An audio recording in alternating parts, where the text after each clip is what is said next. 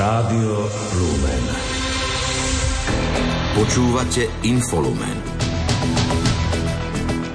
Poslanci na úvodu 9. schôdze Národnej rady rozhodli, že diskusia k novele trestného zákona v druhom čítaní bude skrátená na 62 hodín. Grécko-katolíci si slávením archierejskej svetej liturgie pripomenuli 16. výročie od reorganizácie tejto východnej katolíckej cirkvi.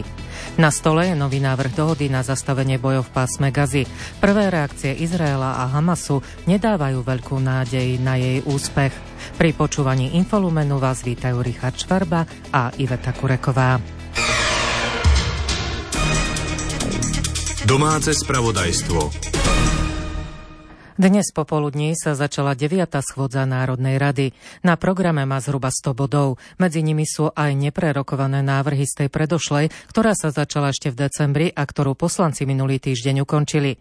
Poslanci pokračujú v druhom čítaní v rokovaní k novele trestného zákona.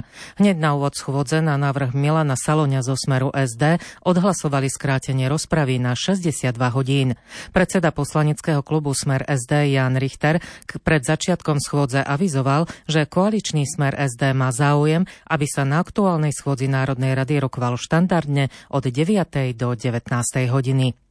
Samozrejme, veď, že to záleží aj na opozičných poslancoch, do akej miery chcú pokračovať čítaní telefónnych zoznamov a v tom nezmyselnom predlžovaní, pretože tá predvolebná kampaň pred prezidentskými voľbami beží a či chceme alebo nechceme, to rokovanie v parlamente je jeho súčasťou. My nemáme záujem iniciovať nočné rokovanie. Ale iste dobre viete, že akékoľvek možné ďalšie zmeny sú podmienené návrhom troch poslanických klubov, Poslanec Richter zrejme narážal na koaličnú SNS, ktorú rozladila neschopnosť systémovo riešiť bezprecedentnú obštrukciu v parlamente.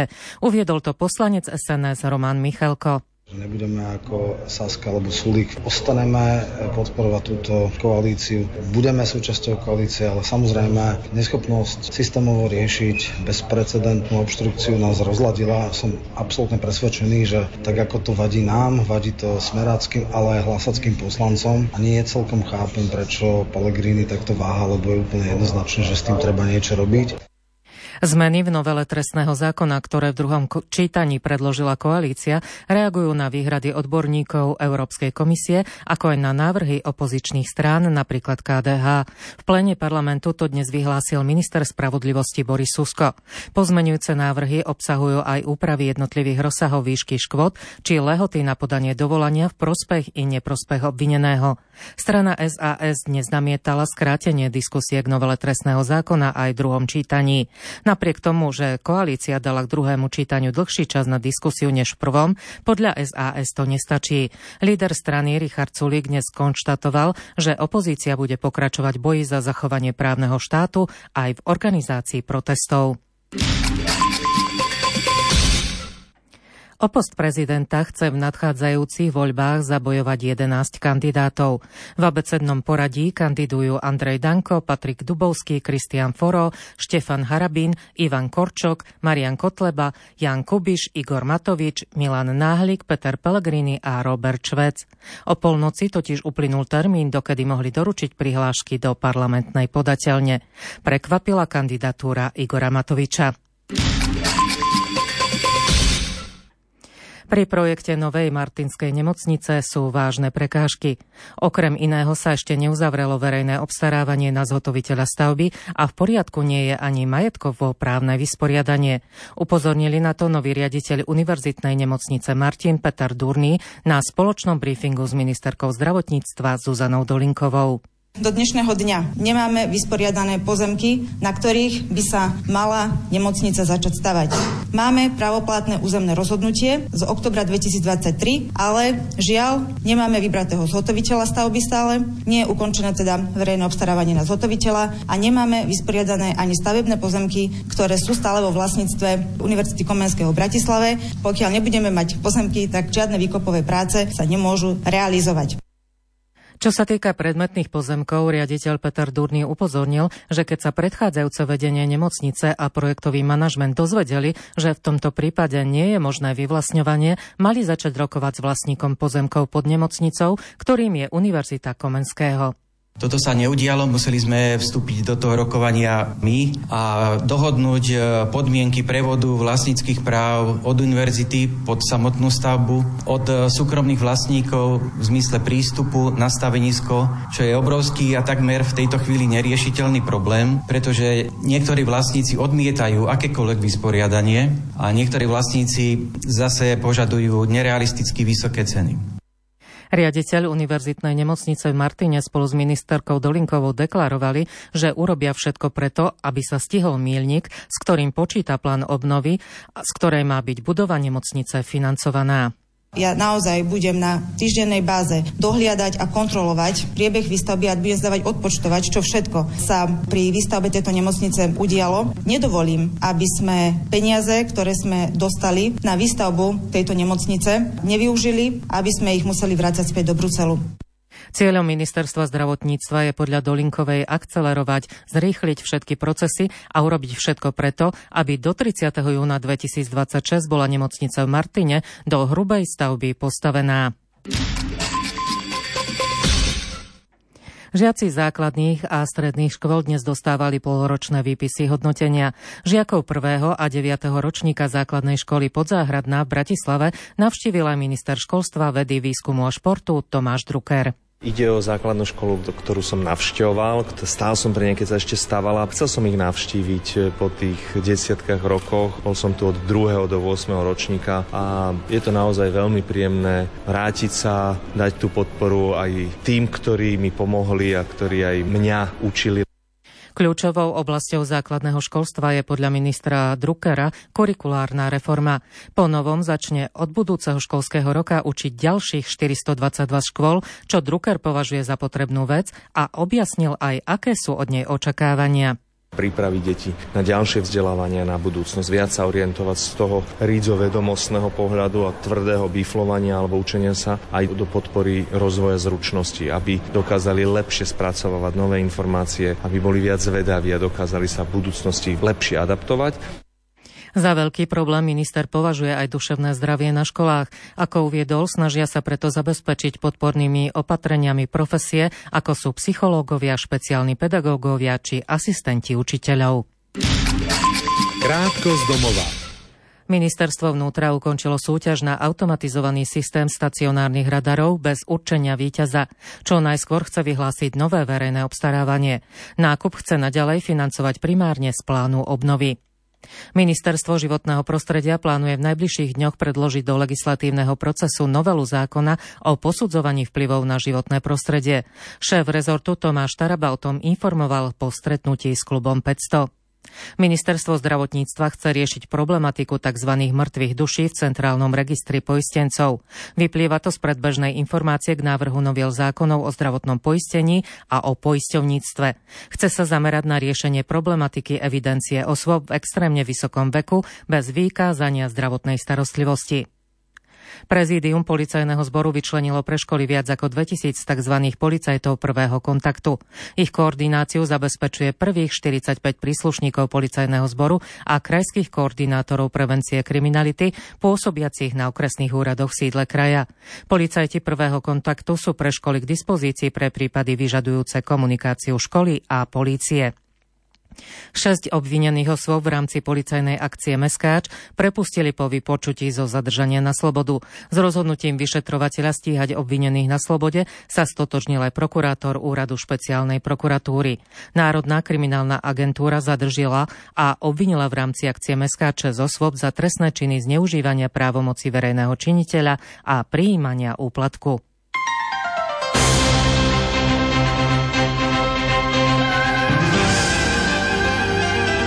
Cirkvi. Grécko-katolíci si včera v katedrále svätého Jana Krstiteľa v Prešove slávením archierejskej svetej liturgie pripomenuli 16. výročie od reorganizácie tejto východnej katolíckej cirkvi. Predsedal je prešovský arcibiskup metropolita Jonáš Maxim, ktorý v súčasnosti stojí na čele grécko-katolíckej cirkvi sui juris na Slovensku. V homílii povedal, že keď pápež Benedikt XVI povýšil 30. januára 2008 grécko-katolícku cirkev na Slovensku na metropolitnú církev, sú Juri so sídlom v Prešove, doprial jej ďalší rozvoj. a máme tri eparchie, alebo jedna archieparchia, dve eparchie, prakticky tyže tri. A aj tým sa tak, ako si tak chce vyjadriť, také možno taká nádej je do toho vložená smerom do budúcnosti, že nádej teda na rozvoj, nádej na, na čosi, čo sa týka budúcnosti. To nie je akési zapečatenie minulosti a už ďalej nebude žiadny vývoj. To, že boli zriadené tri do jednej metropólie, to je taká akási pečiatka nádeje a teraz sa rozvíjajte. Teraz máte stabilnosť, ste traja, môžete medzi sebou komunikovať, môžete medzi sebou vymieňať teda skúsenosti, obohacovať sa navzájom, lebo ťažko je žiť jednému človeku, lebo zrazu si myslí, aký je dobrý, aký je super, aký je dokonalý.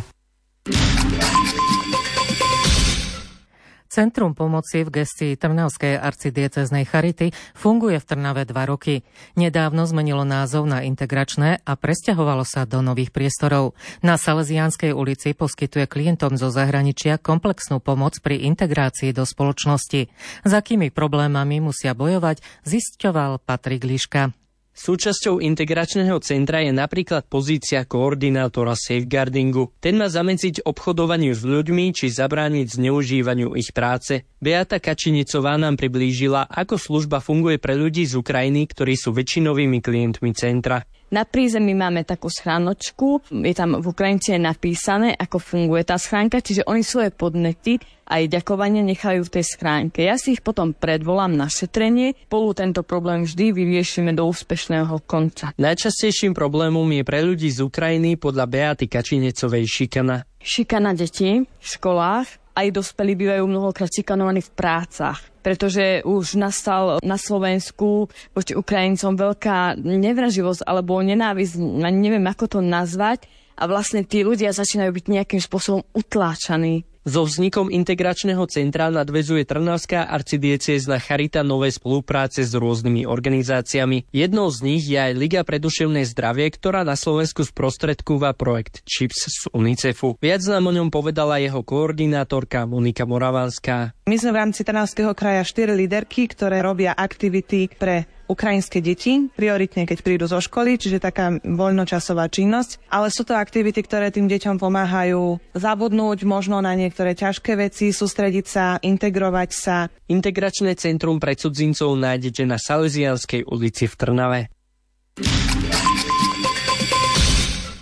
Rádio Lumen tento týždeň opäť pripravilo pre svojich poslucháčov duchovnú obnovu v kúpeľoch Brusno. 45 účastníkov absolvovalo duchovno-relaxačný pobyt. Bol pritom aj Pavol Jurčaga. Podujatie ponúklo duchovný aj oddychový program Sloboma Jan Krupa, riaditeľ neziskovej organizácie Pralumen. Takou hlavnou motiváciou je, aby sme sa aj jednoducho vizuálne stretli, lebo my prakticky sa počujeme, ale nevidíme a sami dobre vieme, že práve aj ten audiovizuálny kontakt je veľmi dôležitý. V duchovnom programe nechýbali sveté omše, možnosť prijatia sviatosti zmierenia, prednášky či spoločná modlitba. Pokračujú samotní účastníci pod podujatia. Páči sa nám tu, áno. Takže troška sa tak oddychneme, potom tie procedúry a hlavne, že tak po duchovnej stránke, že, že vás môžeme osobne poznať. Bola som tu v Lani na takomto istom pobyte v zimných mesiacoch v januári a práve preto, že sa nám páčilo, sme prišli s manželom aj tento rok. Pondelkový večer patril stretnutiu s ďalšími zamestnancami Rádia Lumen. Na stretnutie prišli programoví riaditeľ Martin Šajgalík a redaktori Andrea Čelková a Júlia Kavecká. Za každým je to obohacujúce, pretože tá debata už niekoľkokrát som sa zúčastnil na tomto stretnutí a za každým sa tá debata vyvíja iným smerom. Raz sa viac dotkneme nejakých možno osobných vecí, osobných skúseností tej životnej cesty, takého svedectva. Inokedy sa viacej venujeme technike, ako fungujú jednotlivé prístroje prístroje, prepojenia medzi jednotlivými kostolmi alebo z čoho sa skladá program. To taká príjemná ľudská atmosféra. Ja som sa tu tiež s vami cítila dobre. Tak som si uvedomila aj na týchto stretnutiach, že je to obohatenie jednak pre nás, keďže vysielame len, vidíme len mikrofón, ale nevidíme komu a takto vás vidíme naživo, že kto ste vy, naši poslucháči. Podobný duchovno-relaxačný pobyt v Brusne plánuje katolická rozhlasová stanica organizovať aj začiatkom marca. Nevyliečiteľný neznamená neliečiteľný, hovorí vo februárovom videu apoštolátu modlitby pápež František. Ako vysvetľuje, v rámci paliatívnej starostlivosti človek dostáva nielen lekárskú, ale aj ľudskú či duchovnú starostlivosť. Rodiny pacientov však rovnako nemôžu byť podľa neho ponechané o samote. Celosvetová sieť modlitby s pápežom zverejnila nové video, v ktorom pápež František komentuje februárový úmysel. Hay dos palabras que sú dve slová, ktoré si niektorí ľudia pletú, keď sa hovorí o nevyliečiteľných chorobách. Nevyliečiteľný a neliečiteľný neznamenajú to isté. Aj keď je šanca na uzdravenie minimálna, všetci chorí majú právo na lekárske sprevádzanie, na psychologické sprevádzanie, na duchovné sprevádzanie i na ľudské sprevádzanie. Niekedy nemôžu hovoriť, niekedy sa nám zdá, že nás nerozpoznávajú, ale ak ich držíme za ruku, pochopíme, že nás vnímajú. Nevždy sa dosiahne uzdravenie, vždy sa však môžeme o chorého starať, prejavovať mu nehu. Svetý Jan Pavol II povedal, uzdravujme, ak je to možné, vždy však poskytujme starostlivosť. A práve tu vstupuje do hry paliatívna starostlivosť, ktorá poskytuje pacientovi nielen lekárskú starostlivosť, ale aj ľudské sprevádzanie a blízkosť. Rodiny nemôžu byť v týchto ťažkých chvíľach ponechané o samote. Ich úloha je rozhodujúca. Musia disponovať primeranými prostriedkami na to, aby mohli poskytovať fyzickú podporu, duchovnú podporu i sociálnu podporu. No pueden quedarse solas en esos momentos difíciles. Správy zo sveta.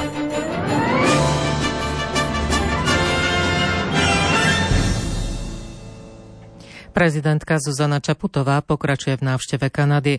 Včera s kanadským premiérom Justinom Trudom hovorili aj o bezpečnostnej situácii, keďže sme spojencami v NATO a naše jednotky slúžia v Lotyšsku pod vedením Kanady. Som síce tisíce kilometrov ďaleko od Slovenska, ale napriek tomu na každom jednom stretnutí, ktoré som tu dnes absolvovala, či to bolo na pôde generálnej guvernérky s pánom premiérom alebo predsedom parlamentu, cítim blízkosť. Cítim blízkosť, pokiaľ ide o hodnoty, záujmy, ktoré naše krajiny majú. Vrátane toho, že treba chrániť demokraciu, že treba chrániť ľudské práva a, aj to, že pomáhajú Ukrajine, tak ako aj pomáhame aj my, pretože to nie je len záujem Ukrajincov, ale nás všetkých. Prezidentka sa stretla aj so Slovákmi žijúcimi v Kanade. Je krásne tu byť a vidieť na uliciach slovenské vlajky. Stretnutia, ktoré mám za sebou, boli naozaj milé, srdečné, veľmi blízke, ale aj veľmi konkrétne a praktické, pretože predmetom našej debaty boli okrem teda tej hodnotovej blízkosti aj debata ohľadom bezpečnostnej situácie, ohľadom spolupráce v oblasti biznisu. Dnes má prezidentka otvoriť aj spoločné Slovensko-kanadské biznis fórum v Toronte, kde sa stretne s krajanmi.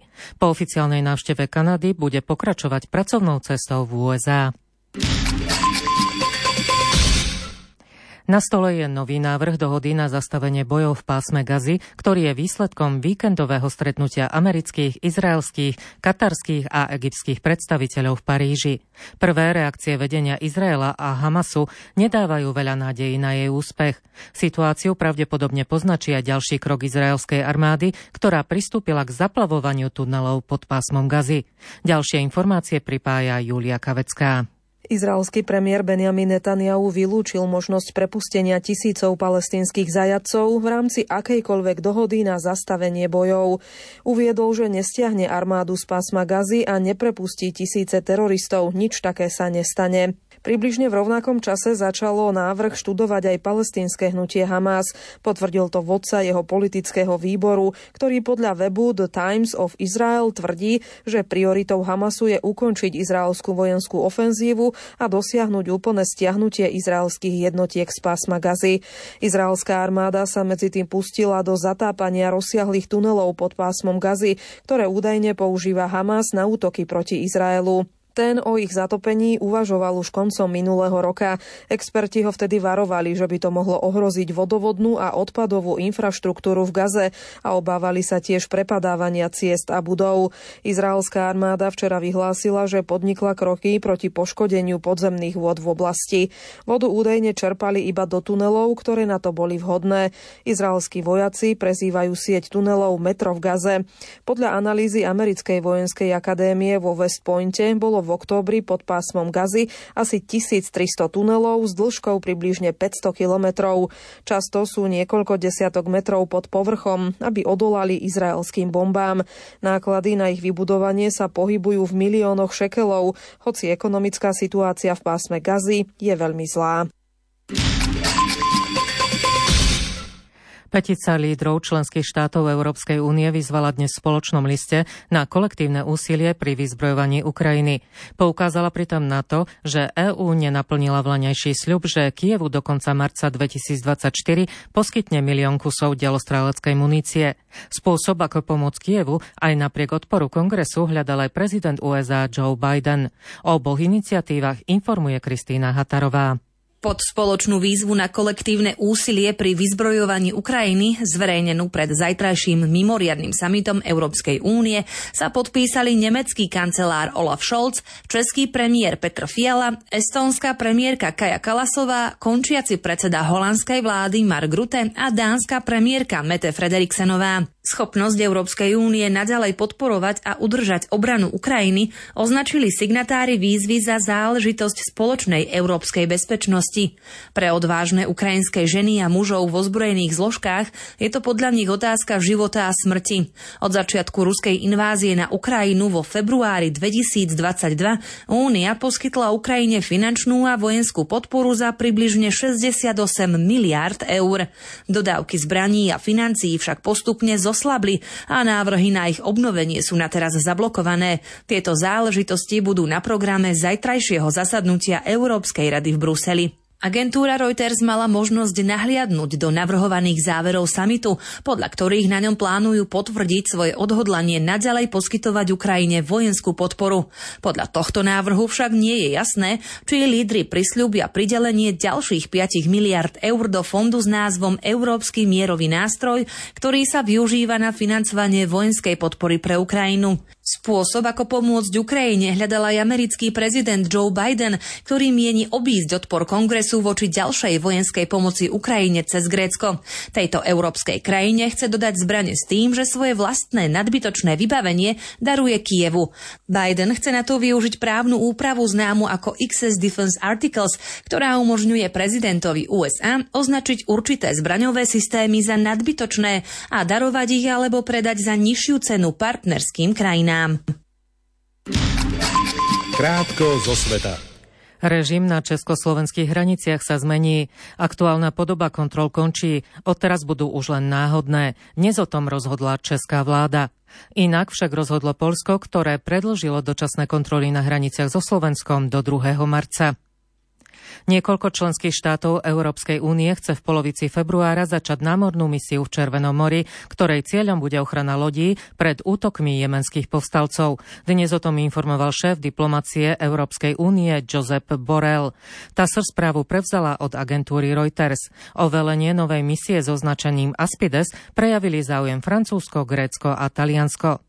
Šéfovia viacerých agentúr OSN dnes v spoločnom vyhlásení uviedli, že ukončenie financovania agentúry pre palestínskych utečencov by malo katastrofálne následky pre pásmo Gazy. Spor sa zhoršil včera potom, čo agentúru obvinil Izrael z toho, že umožnila Hamasu využívať jej infraštruktúru v pásme Gazy na vojenské účely. Šport Rádia Lumen. Slovenská atletka Viktória Forsterová obsadila na halovom mítingu so zlatým štatútom v Ostrave 4. miesto na 60 metrov v osobnom rekorde 7,26 sekundy. Za slovenským rekordom Evy Murkovej z roku 1984 zaostala o jedinú stotinu sekundy. V Ostrave sa nepredstavil Jan Volko, ktorý sa po úvodnom štarte sezóny v Astane rozhodol pre oddych a naberanie kondície po zranení.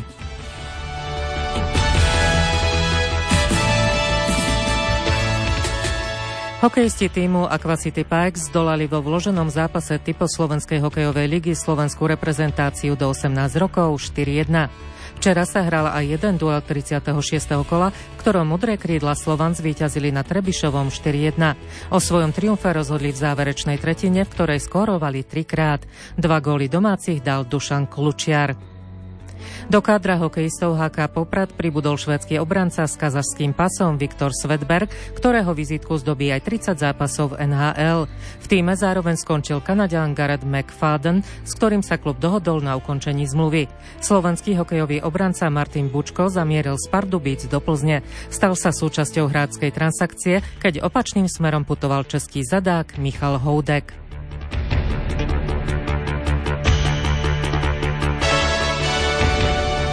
Slovenský hokejista Pavol Regenta strelil v noci na dne svoj 15. gól v sezóne v zámorskej AHL.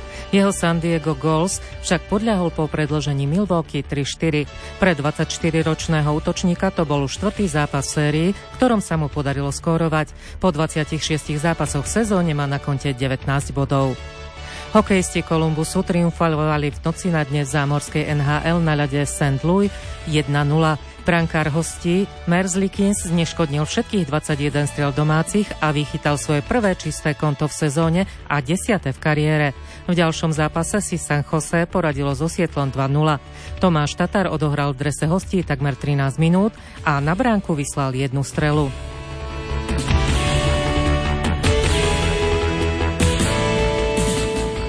Americká lyžiarka Mikaela Šifrinová by sa po páde mohla vrátiť na súťažné svahy na konci budúceho týždňa.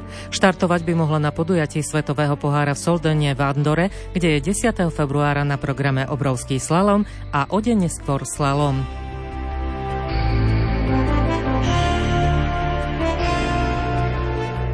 Futbalisti FC DAC 1904 Dunajská streda zvíťazili v dnešnom prípravnom zápase nad FC EŠTK 1914 Šamorín 4-1. Druhou zimnou posilou futbalového klubu FC DAC 1904 Dunajská streda sa stal útočník Oliver Jurgens. 20-ročný estonský reprezentant, ktorý v rámci skúšky odohral za DAC prípravný duel proti Hartbergu a strelil v ňom víťazný gól, sa dohodol s účastníkom Nikkei ligy na zmluve do konca sezóny 2026-2027.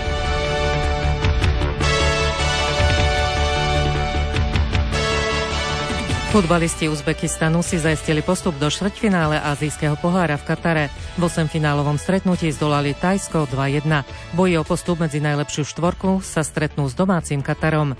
Ďalej ide aj Korejská republika, ktorá vyradila Saudskú Arábiu 4-2 v jedenastkovom rozstrele. Futbalisti Mali zdolali v 8 finále Afrického pohára národov hráčov Burkiny Faso 2-1 a postúpili medzi najlepšiu osmičku. Vo štvrťfinále ich čaká domáce pobrežie Slonoviny. 8 finále bolo konečnou stanicou pre Maroko. Štvrtý tým majstrovstiev sveta 2022 prehral z jar 0-2. Juhoafrická republika sa vo štvrťfinále stretne s Kapverdami. Počasie Meteorológ Peter Jurčovič už dnes popoludní avizoval, že čo sa týka počasia, bude zaujímavejší zajtrajší deň. Predpokladám, že v nočných hodinách stále ešte väčšinou zamračené hmlisto, aj keď nemusí to byť všade a nie celú noc, ale v horských dolinách by sa malo ochladiť asi až do minus 9 stupňov. Na juhu to môže byť tak tesne pod nulou a potom cez deň, tak v priebehu dňa ten druhý studený front, ten už bude výrazný, očakávame na väčšine územia dážď stredných a potom vyšších horských polohách už by to malo aj snežiť a teploty cez deň na juhu, či už v západnom alebo strednom Slovensku, predpokladám, že zase tak 8-9 stupňov a na severe tesne nad nulou. Ale už bude aj trošku silnejší vietor, už by mal prevažovať skôr západný. Pokiaľ budú tie zrážky, tak cez deň okolo 5 mm môže sa stať, že naprší. Scenár Infolumenu sme predpovedou počasia vyčerpali. Už o 20. hodine vás však pozývame počúvať reláciu Lupa. Redaktor Jan Sabol ju dnes venoval grecko-katolíckej farnosti Hažín nad Cirochou. Za pozornosť vám v tejto chvíli ďakujú a príjemný večer prajú Richard Čvarba a Iveta Kureková.